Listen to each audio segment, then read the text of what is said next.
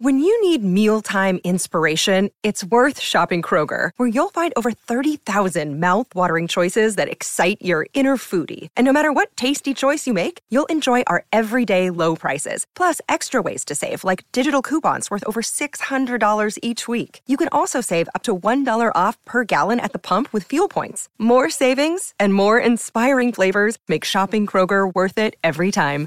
Kroger, fresh for everyone. Fuel restrictions apply. Another day is here, and you're ready for it. What to wear? Check. Breakfast, lunch, and dinner? Check. Planning for what's next and how to save for it? That's where Bank of America can help. For your financial to-dos, Bank of America has experts ready to help get you closer to your goals. Get started at one of our local financial centers or 24-7 in our mobile banking app. Find a location near you at bankofamerica.com slash talk to us. What would you like the power to do? Mobile banking requires downloading the app and is only available for select devices. Message and data rates may apply. Bank of America and a member FDIC.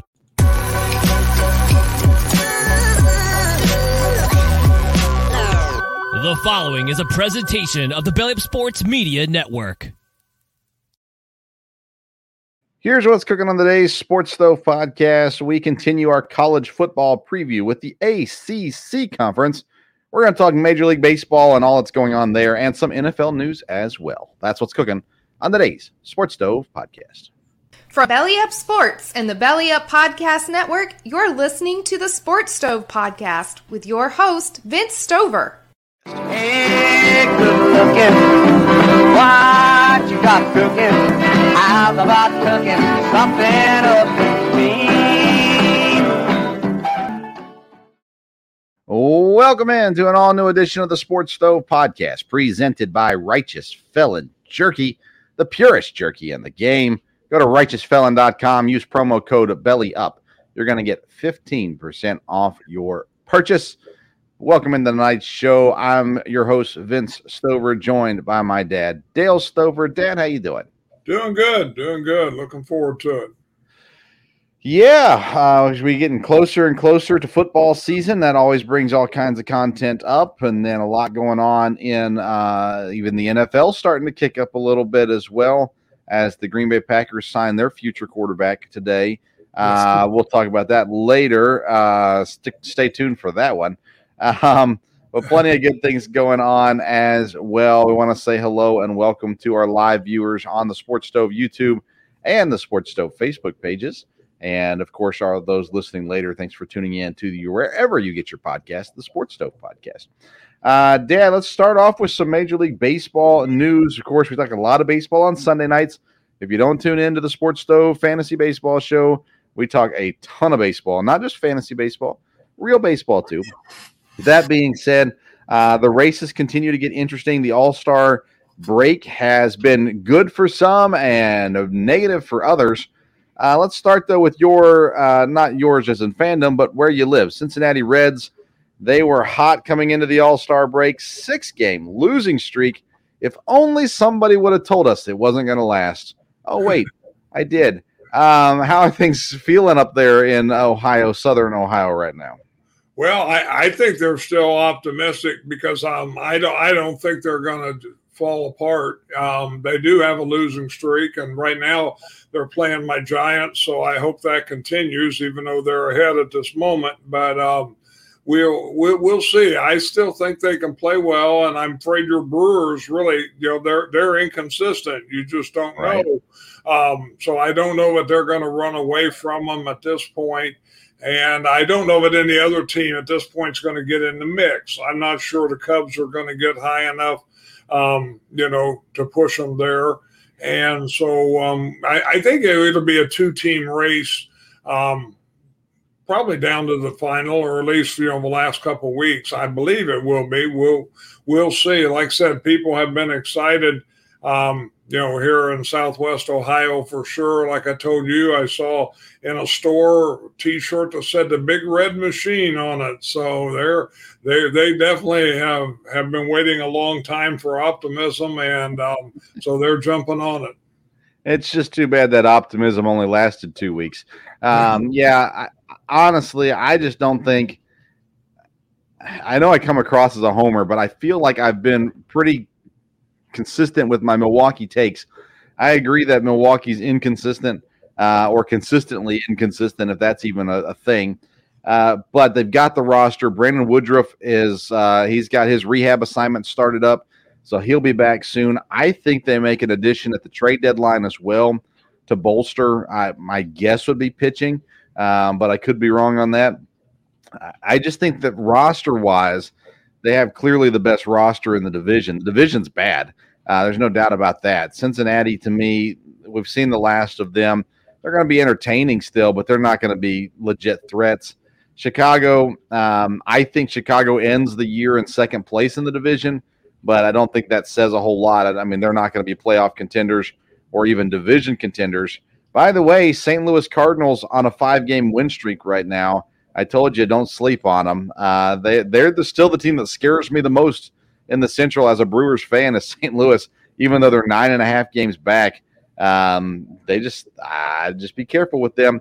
And Pittsburgh has finally taken their place in last place in the Central Division after a season long run uh, near the top. Uh, they have finally fallen to where we expected them to be at the beginning of the season, uh, needless to say. Um, in the West, Dad, the Dodgers currently one game up on San Francisco, who's on a win streak of their own, and Arizona's two games back. San Diego still 10 back on that one. Uh, I think the Dodgers will be the biggest movers at the trade deadline in that division, but San Francisco and Arizona, they could be players at the trade deadline too. Uh, when you look at that, those three teams there, how you feeling about the West? Um, I, I think again, I think it'll probably stay. You know, the Diamondbacks have kind of went on the skid a little bit, but I think they'll probably um, stabilize. Um, I think you know, with all the standings in baseball, we're going to have to wait till the smoke clears from the trade deadline because that could change things um, in a lot of ways. Right now, though, the Giants are really staying in there. They're playing good. Uh, of course, the Dodgers, you know, are the Dodgers. They're a good team there. And um, Diamondbacks have played well too. So I think it'll be a three team race, um, depending on what happens at the trade deadline. Um, but I, I, would expect the Giants to make some kind of move. They have before at the trade deadline. They've tried to make moves this year a couple times. So we will see. I wouldn't be surprised uh, to see something there. And again, the Diamondbacks, that might make a big difference with them um, also. But, you know, the Dodgers do have a history of doing well with these kind of things. So, um, I, I, I think the West the West is, is, definitely a good division. It's not the American League East, but um, it's it's been competitive and it seems to be really good baseball to watch. Yeah, I mean, it's tighter than the American League East. The race is three three teams right there within two games of each other. I think it's going to be entertaining. I'm interested to see what happens with the trade deadline. Talked a little bit about that on Sunday. Uh, planning on talking more about it this coming Sunday.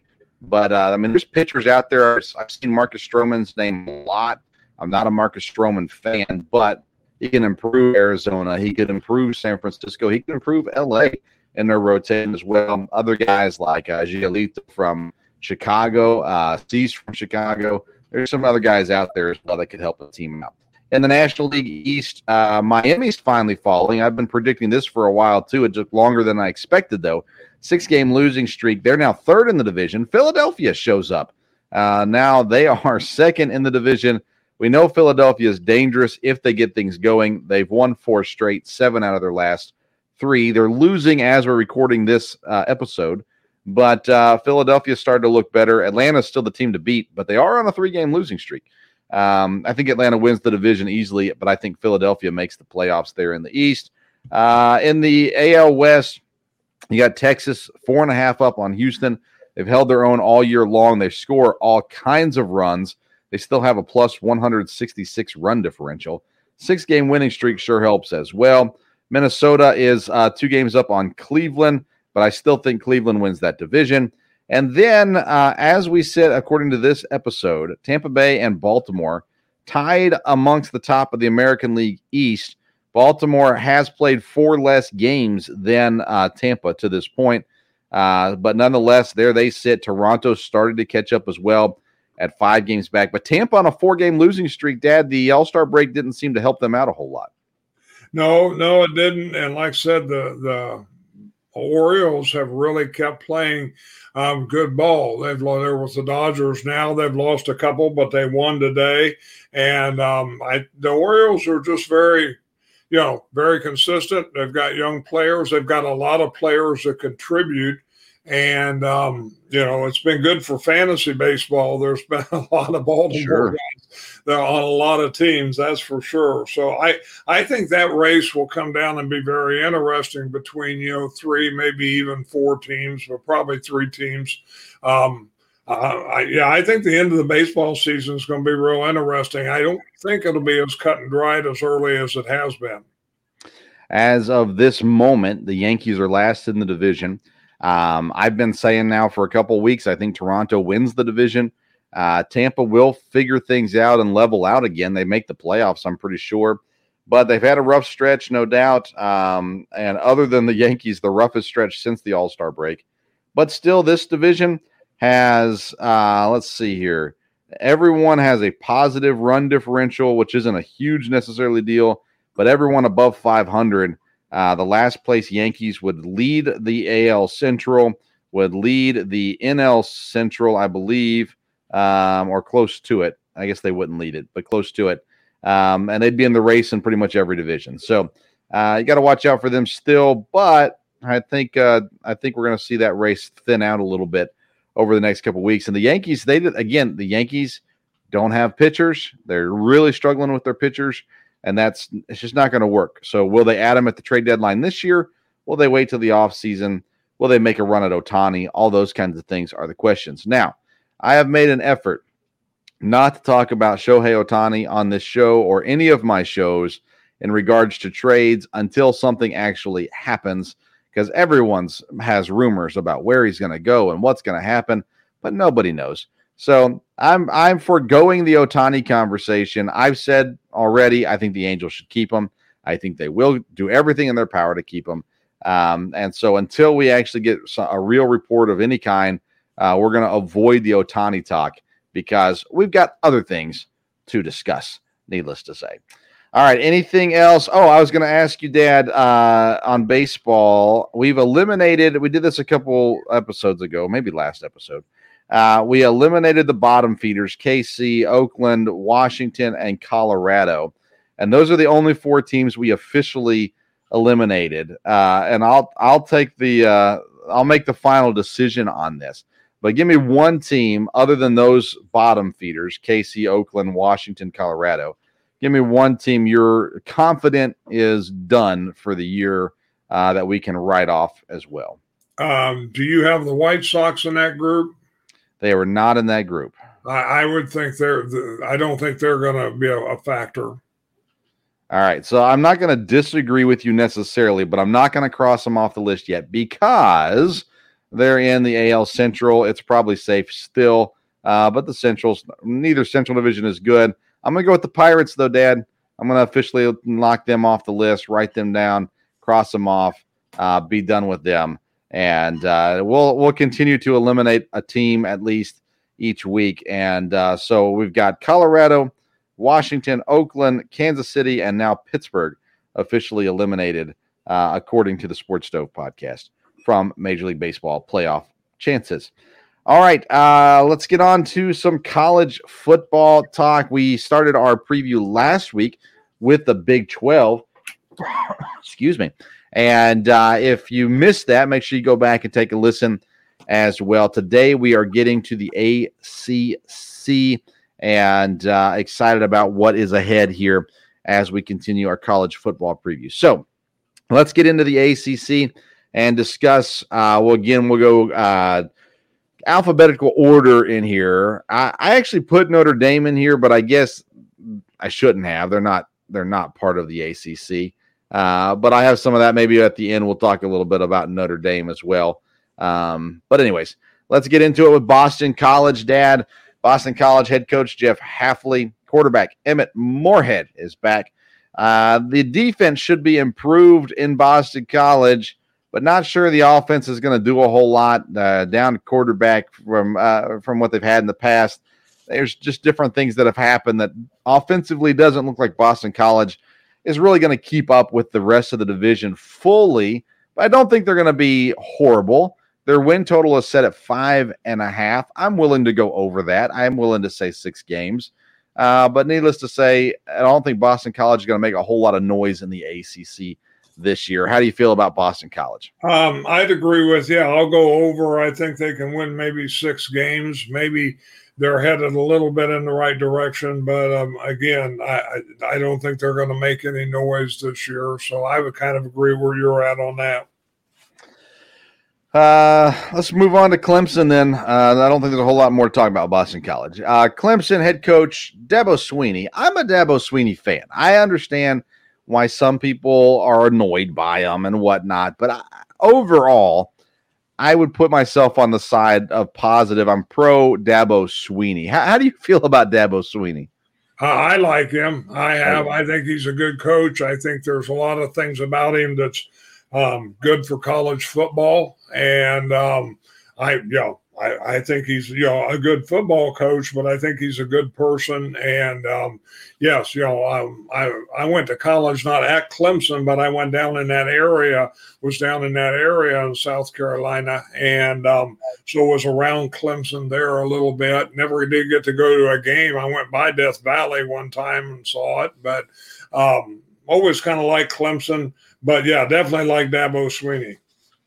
My co-host on Sunday nights is a Clemson fan, Kevin Wilson, so he's big on Clemson this year. Quarterback Cade Klubnik uh, is returning. He didn't start all last year. Uh, DJ was the starter, but uh, Cade came in and proved he could play. Wins the job coming into this year. They also changed offensive coordinators this year, which should boost their passing game. Uh, the, that's the hope, at least, uh, that things get better there. They do return all five offensive linemen. They do return their superstar Will Shipley at running back as well. The secondary is the biggest question on this team on defense. The front seven should be fine. Secondary is just unproven, and uh, we'll see how things shake out with there. Uh, they got the highest win total in the conference at 10. Of course, Clemson has been a uh, proverbial uh, leader in the ACC for pretty much the last decade. Not every year in that span, but for most of it. Uh, do you expect uh, Clemson to go over or under 10? I think they'll go over again. I think they'll definitely rebound this year and be a, a, a power, definitely the juggernaut there in the ACC. And um, just looking at their schedule and everything, I, I think they could go over 10, um, potentially win 11, you know, at least right at 10. Yeah, I'm going over 10 also. I'm a believer in Clemson. I think they've got the right quarterback. I think I like the changes they made offensively uh, with the offensive coordinator and having that returning five, front five, plus Will Shipley back. They're always going to have talent, but uh, I think Dabo Swinney's got what he needs to return to the top this year. Uh, let's go uh, to Duke now. Uh, the Blue Devils head coach Mike Elko, quarterback Riley Leonard comes back. They were nine and four last year. The offense is pretty solid. Uh, the defensive line had 26 sacks, and they returned that defensive line that had 26 sacks. So they should be able to get to the quarterback. They should be able to make some noise. Uh, they've got a win total set at six after a nine win year last year. How you feeling about Duke? Yeah, well, I think as far as the win total, I think, yeah, you're looking at going over without a doubt. I'm a little surprised it's as low as it is on the win total there. Um, but Duke seems to be, you know, um, heading in the right direction. Will be a, a com- very competitive team there in the ACC, and um, I think you know they'll only continue to improve a little bit this year. Returning a defensive line like that, and um, you know that that's got to be in the right direction. I really like what Duke is doing. Uh, I go easily over uh, six with Duke. I think they could hit that nine win mark again this year, possibly. I think they're kind of that dark horse team in the division. And uh, so I like Duke a lot as well. I go over. They're headed the right direction. At least it seems that way. A team that everyone thinks is headed the right direction as well is Florida State under head coach Mike Norvell. Quarterback Jordan Travis is uh, that kind of quarterback that gets the hype. Uh, can he fulfill it? They do have a legit offense. They return nine starters on their defense, including a guy who was projected to be a top 10 draft pick this past year, and Jared Verse. uh, but he decided to come back to school, so he is back as well. Nine and a half games for Florida State. It's been a while since Florida State was a contender. How do you feel about them? Um, well, again, it, it's it's good to see them be back. Um, I'd like to see them go over nine and a half. I don't know. Nine might be more realistic. They got two big games early that are going to be a key. They've got LSU and then uh, Clemson early. Um, so as long as they can rebound from that, um, they might can win the rest of the games. So um, I can go over nine and a half, but again, it's going to be um, like I said, they have they have those couple couple tough games early in the schedule. I feel like everything is set up for Florida State to fail this year, and by fail I mean eight wins. Um, I mean I don't think they're going to be like I don't think they're going to miss bowl eligibility or anything like that. But I think they're under nine and a half, uh, eight or nine wins is kind of where I see them at.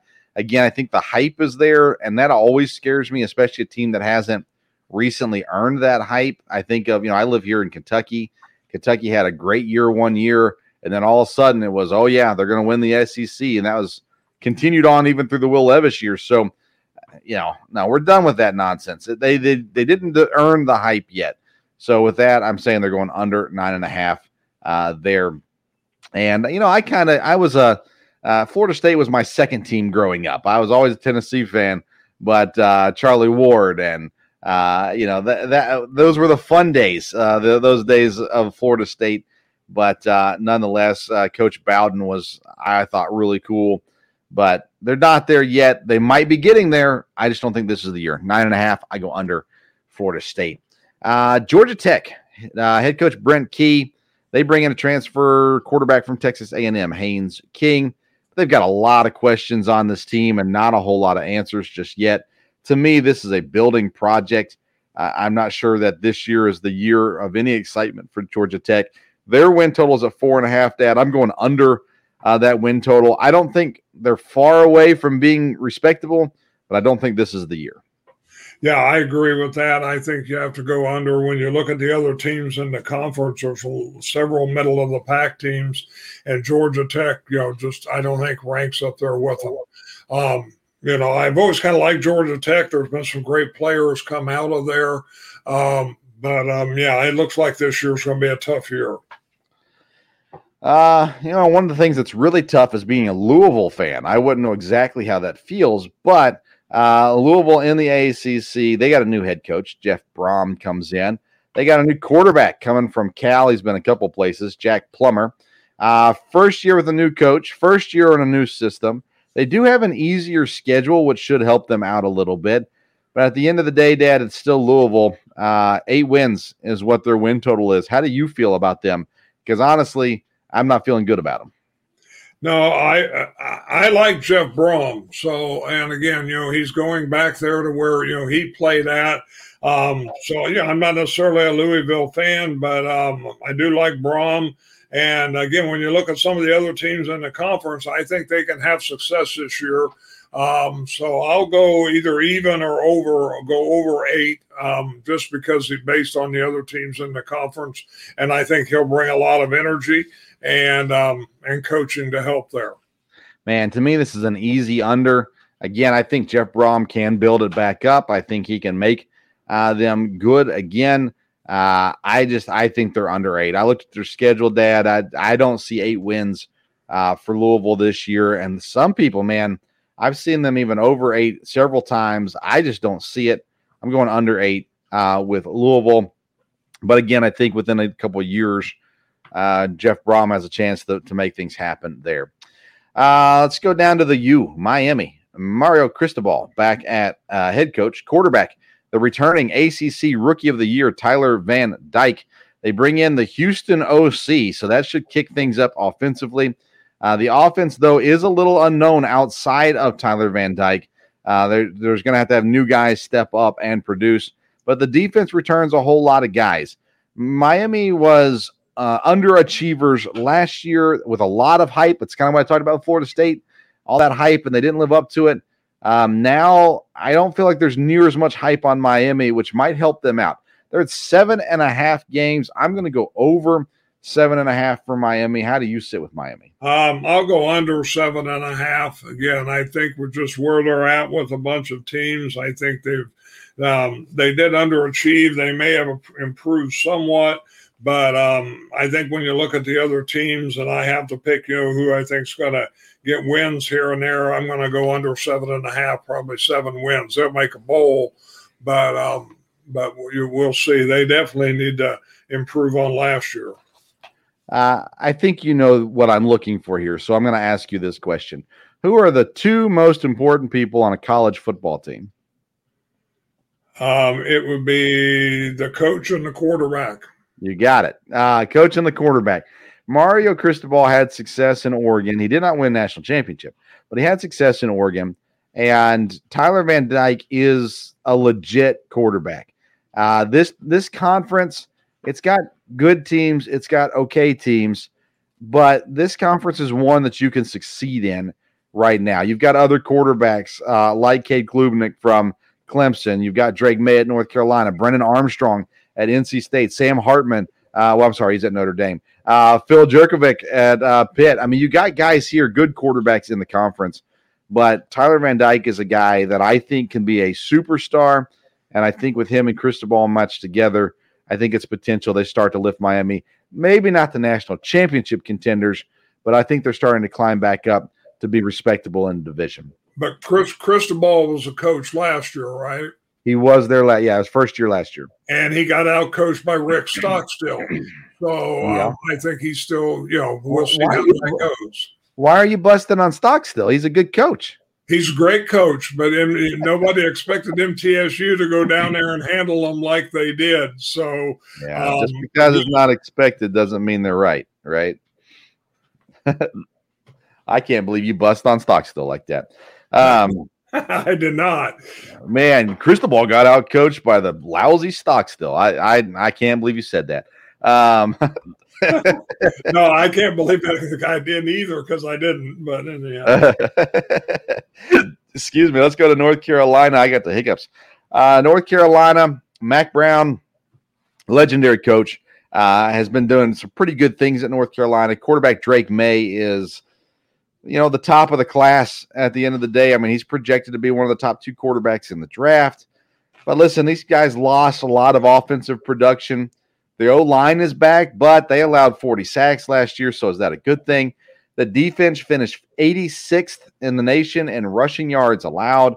There needs to be improvement in North Carolina, Dad. And just because you have Drake Maye, I the coach and quarterback are important, but you're going to have to have more than that. Eight and a half is the win total set at North Carolina. Everybody goes, well, they got Drake Maye, so they're going to be great. I'm going to go under eight and a half, Dad. I don't believe in these Tar Heels. No, I'll, go under eight and a half. Also, um, I may be a little prejudiced because I'm just not a big North Carolina fan. But um, looking at it, I, I, don't see them going over eight and a half. Uh, they may be a little bit of an issue of power in the conference, but I'm not sure of that either. They may they may be surprised and underachieve. I agree. Uh, in state, I guess you call them rivals. NC State is up next. Dave Doeren still there at uh, as head coach. They bring in the Virginia quarterback Brennan Armstrong. Brennan Armstrong had high expectations last year. Uh, couldn't fulfill them at Virginia, but he comes down to NC State. Well, listen, they've got a defense, maybe the best defense, probably the second best defense in the conference behind Clemson uh, but they've got a really, really good defense. At least they should be. But they've got hard games. The good thing for NC State is their hardest games are at home. They get to host the toughest opponents this year. So maybe that helps them sneak one of those out. NC State has a win total set at seven. How do you feel about the Wolfpack? Um, I'll go over on the Wolfpack. Like you said, they've got games at home, and I think they'll sneak at least one out, or that, you know, maybe people don't think they'll win. And uh, NC State's kind of turned things around in the last few years, and um, I like them, and I think we'll go we'll, we'll go over seven with them. I go over as well, probably not by a ton. Uh, but I'll go over. I like Brennan Armstrong. If he stays healthy, I think there's a lot of good things that can come from that. Uh, how about Pitt? Pat Narduzzi uh, there at Pitt. He's gone through a lot of transition with players transferring out, having great players like Kenny Pickett, and then uh, and then losing their best receiver after Kenny Pickett graduates. Well, they bring in a uh, Boston College quarterback, Phil Jurkovec. Uh, offense should be productive for Pitt this year. The defense is uh, supposedly reloaded. Now, I, I will admit, I don't I don't follow Pitt football a whole lot. Uh, of course, they lost a great defensive lineman to the draft this year, uh, but everything that I read says the defense has been restocked.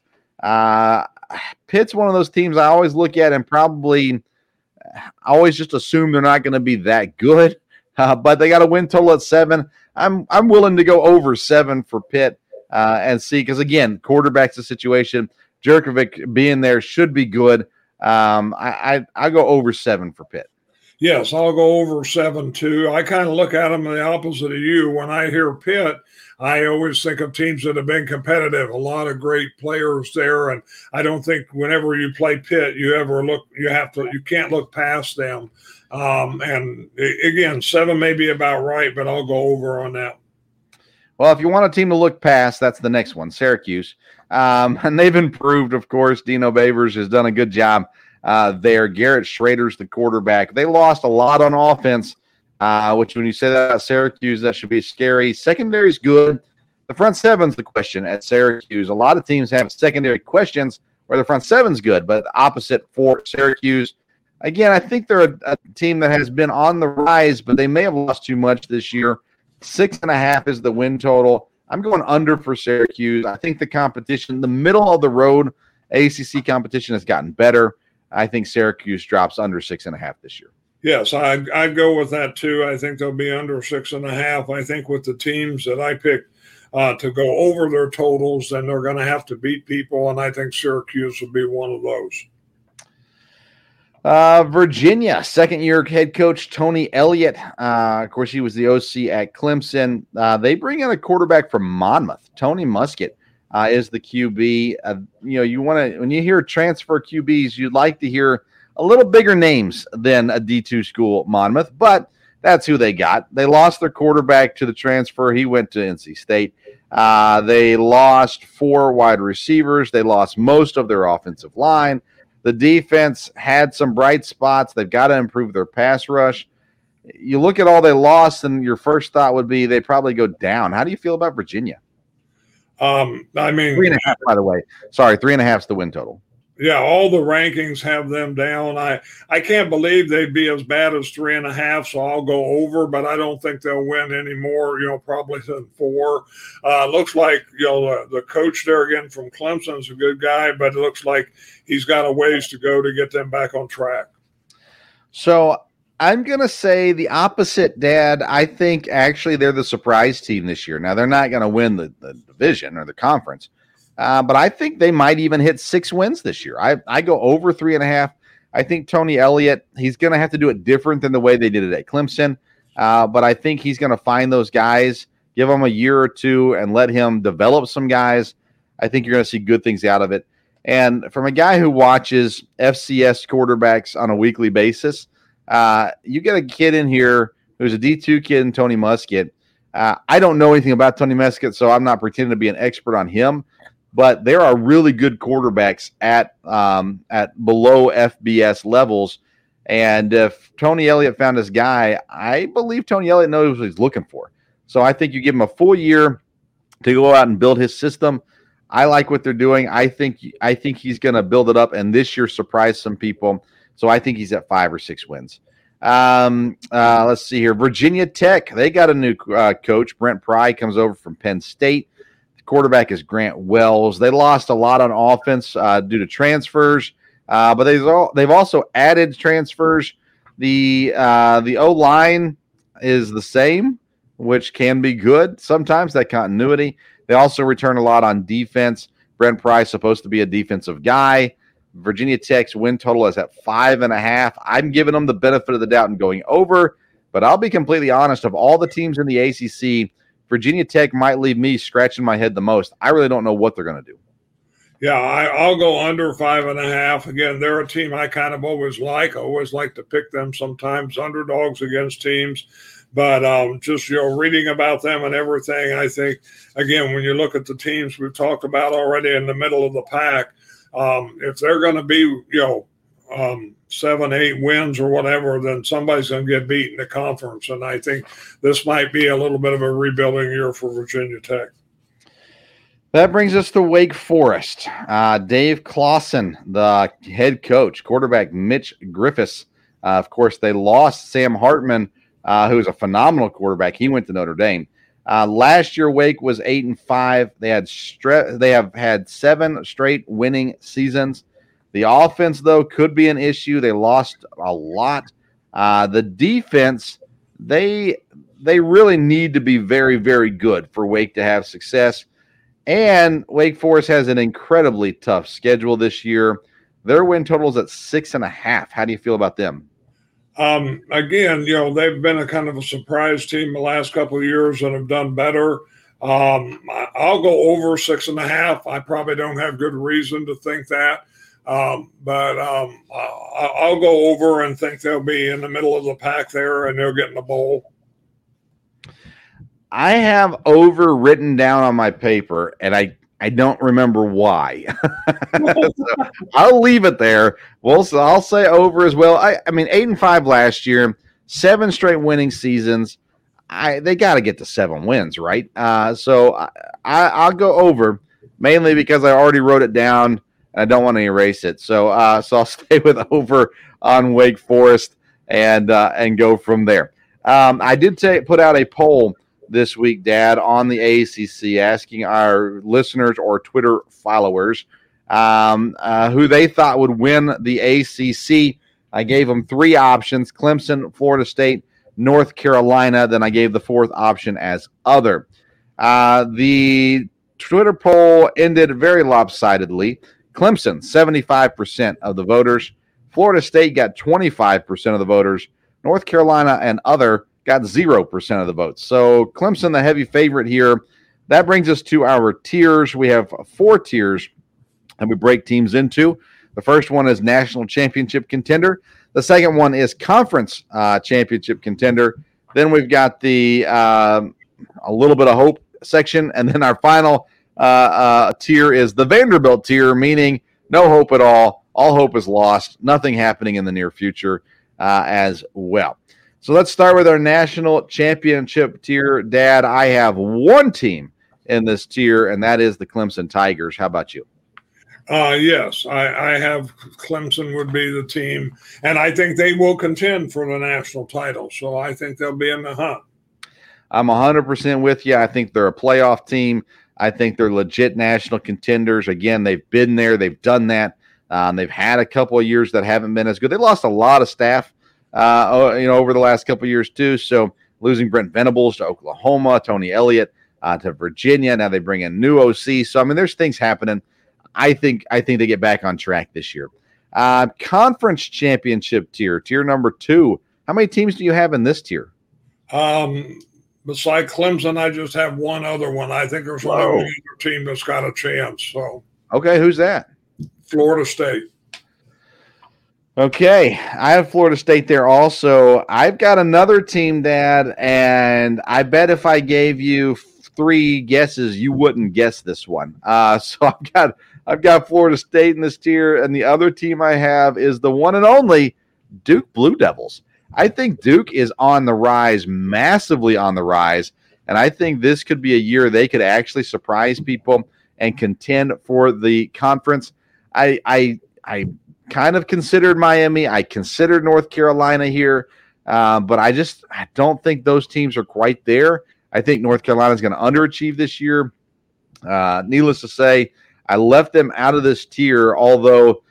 I mean, you probably put them there, and I wouldn't argue with you if you put Miami and North Carolina here also. Um, but, Dad, I think Duke is your dark horse of the year in the ACC, and they could be pushing eight, nine wins and uh, maybe sneak sneak past one of these other top teams, beating them, and then uh, and having themselves sitting pretty there at the end. Any thoughts on my Duke take? Um, well, I like said when we talked about them, you were very positive. I don't think. Again, I think Clemson is the team in the ACC, so I don't know that Duke is going to really challenge them. Um, maybe they'll finish second, but Duke, you know, easily could be the, the third best team there. Um, so we'll, you know, we'll, we'll see. It's interesting. We're talking about Duke football um, on the rise, but it looks like it is. So yeah, yeah, wild for sure. Uh, then we'll drop down to tier number four, the Vanderbilt tier, the there is no hope tier. Um, last week you didn't have anybody in this tier in the Big 12. Do you have anybody in this tier for the ACC? Um, as far as you know, this year uh, and really no hope. Yeah, I've got two teams um, in the Vanderbilt tier. Okay, who you got? Um, it'll be the Techs, Georgia Tech and Virginia Tech. Interesting. Okay, so I don't have anybody in this tier, uh, this this conference in the ACC.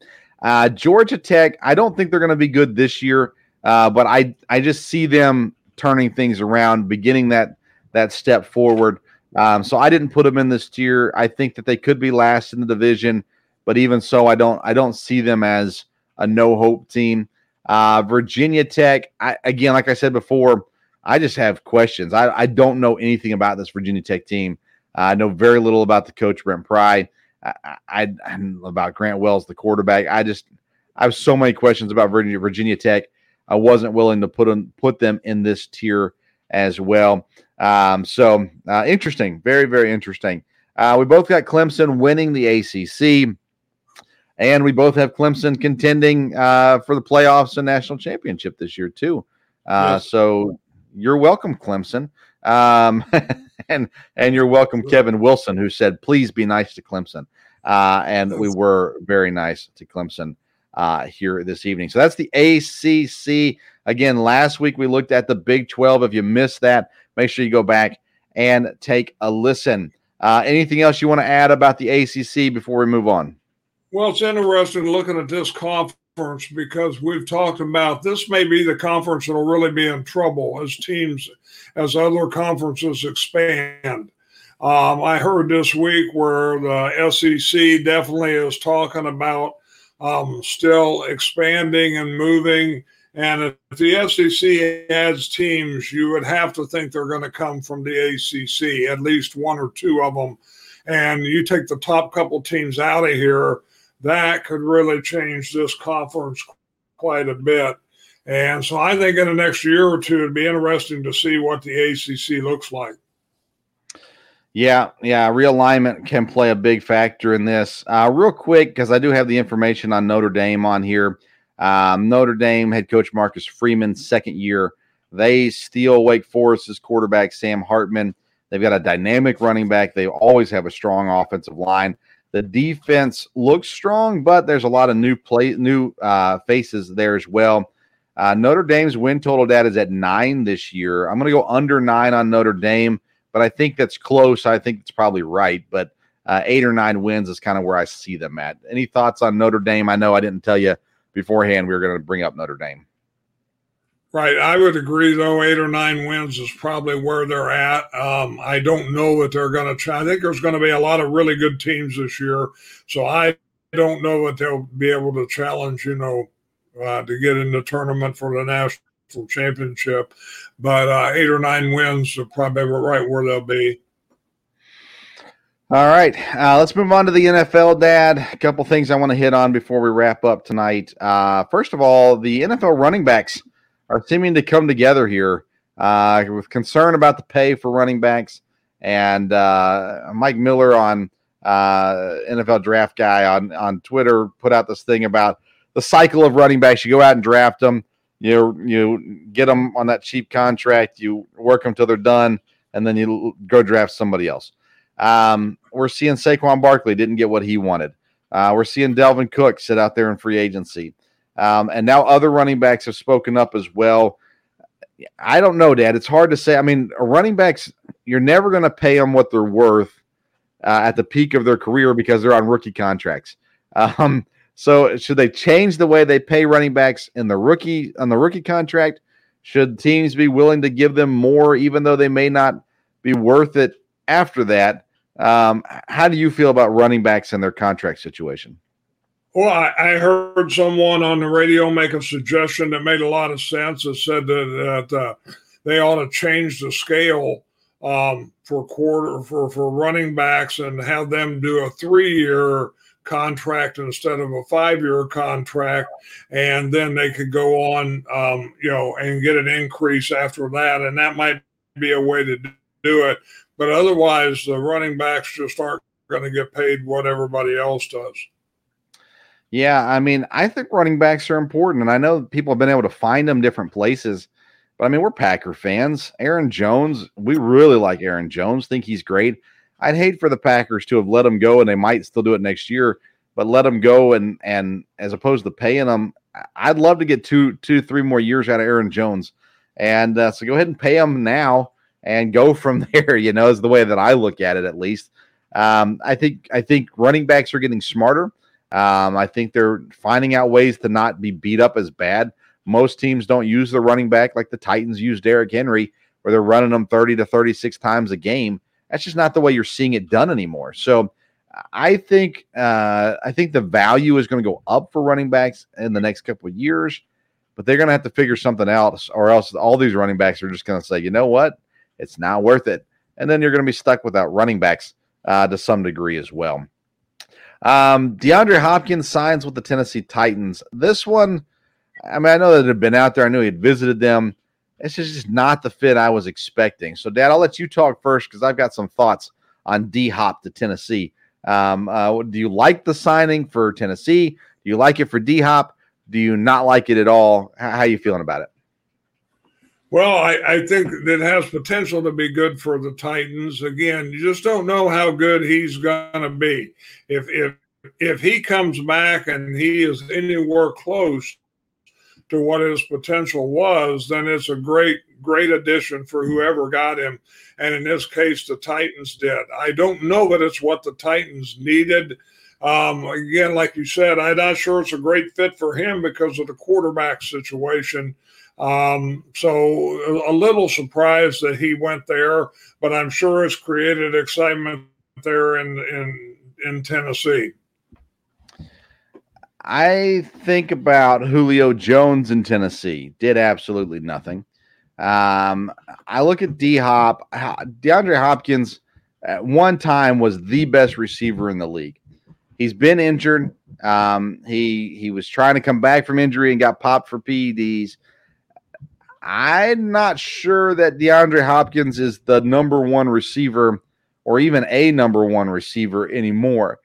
I'm not sure he gives the Titans what they need. Now, Tannehill is Tannehill. I think I've been clear enough on him uh, in our in our past episodes. I don't think Tannehill is horrible by any stretch of the imagination, but he's not elite. He's not a number one uh, for. I don't think he's a top twenty quarterback in the league. Um, and and I think you need to be a top 20 quarterback in the league at this point in stage, especially in that division where you got Trevor Lawrence coming up, you got Bryce Young who just got drafted. Um, who else am I forgetting? Um, not Bryce Young, sorry. Who got drafted in Texas, uh, Houston? Um, uh, the kid from Ohio Stroud. State. Yeah, CJ Stroud yeah. uh, is there. Indianapolis went out and drafted a guy also. So I mean, I think I don't think Tannehill's the answer in Tennessee. I don't think DeAndre Hopkins actually helps this team. And from what you know, the people that I listen to seem to know what they're talking about. And the deal is, is he can still catch the football, but he doesn't have that elite breakaway, that ability to separate those kinds of things. And if you can't separate, and you're going to be playing for with Will Will Levis, uh, I mean, it's just not going to work out. Sadly, I was really hoping Hopkins would go. I thought there was a lot better fits for him. I thought places like Baltimore, honestly, Green Bay, I thought would have been a, a good fit. Um, I, I think anywhere you got a quarterback, D Hop could still be a factor. I'm not sure Tennessee's that place. I don't think it's good for Tennessee. Uh, I don't think it's good for DeAndre Hopkins. I don't think it's good for Ryan Tannehill or Will Levis. I don't like the move to Tennessee, and I think there was there was probably a lot better options for Hopkins. And now I could be wrong, and he could come out and light it on fire. And if he is the DeAndre Hopkins of five years ago, well, then sure, everything's going to be fine. Kyler Murray told us, when in doubt, you just throw it up, and D Hop will go get it. So, um, you know, so but I don't think he's that guy anymore, anyhow. So I don't like the move. I don't think it's going to work out positively for anybody involved uh, there as well. And just for the record, fantasy football wise, I'm staying clear of everybody in Tennessee outside of uh, Derrick Henry. Uh, I'd sign me up for the anti Tennessee club because that's where I sit with the Tennessee Titans. Minus, of course, uh, TK McLendon and Matthew Jackson on the defensive side of the ball, EKU guys. Um, I love you guys and I'm rooting for you, uh, but I don't think your team's going to do good. Okay. Um, anything else, Dan, that you want to add before we wrap up tonight? Um, no, like I said, camps, you know, are starting up, um, which is exciting. The NFL uh, there. And like you, you talked at the start of the show, the Packers made an interesting move today, uh, picking up a quarterback there. And um, so um, it'd be real interesting to see all the camps, but especially, you know, we're very interested in the Packer camp because there's just a lot of questions and they won't be answered in the first two weeks of training camp. Um, but I'll be interested to get the information. Um, yeah, the Packers signed the XFL MVP, and I feel really embarrassed that I don't know how to say his last name. Alex McGo or Alex McGuff or Alex McGaw. I'm not sure how you say his last name. I feel really bad about that. I, I saw I saw it pronounced Magoo. Magoo. Magoo. Oh boy, that's interesting. It was Magoo, um, Magoo. Alex Magoo. All right. Well, there you go. Uh, XFL uh, MVP from the Birmingham Stallions signs with Green Bay. More importantly, Dad Luke Musgrave, the uh, tight end draft pick, signed as well uh, second rounder. But uh, needless to say, things are starting to turn up a little bit in the uh, football world. Excited to see where it all shakes out uh, there as well. All right. Uh, listen, go visit righteousfelon.com. Get yourself some jerky at checkout. Use the code BELLYUP. Get 15% off your purchase. Follow us on Twitter, on Instagram, and if you want on threads, we're on there. Not a whole lot going on uh, but it's all the same same name at Sports Stove. Tomorrow night, Thursday night, we'll be live. Myself and Ryan Jackson will be live to break down and preview the EKU defensive backs. We're talking with cornerback coach uh, Chris Franklin, safeties coach Mike Dietzel, and uh, safety Mike Smith Jr., who will be a second year at EKU, came in from App State. Um, and Mike Dietzel, by the way, I've only interviewed him one other time. Uh, phenomenal interview, has a, a massive uh, history in the game. Uh, a lot of fun to listen to as well. Chris Franklin's always a good conversation too. Um, so those guys will be on tomorrow. You can listen to that every Thursday. The plan is local hour. Me, Ryan Jackson, who is defensive lineman for EKU. Um, he was at the uh, what do they call it now? The United Athletic Conference. It's the ASUN, but the United Athletic Conference Media Day last week. So he's going to talk about that and, and talk about some things that went on there uh, and then we'll interview those guys and and preview the defensive backs. If you like football, it really is a fun fun episode. Even if you don't follow EKU, uh, I always feel like there's some good stuff in there from the coaches and from the players too. So you can tune in there also. Sunday night we'll be live at eight o'clock for the Sports Stove Fantasy Baseball Show. Make sure you tune into that as well. All right, uh, that's it for tonight's show. Thank you all so much for tuning in. Until next time, we'll see you around the sports stove.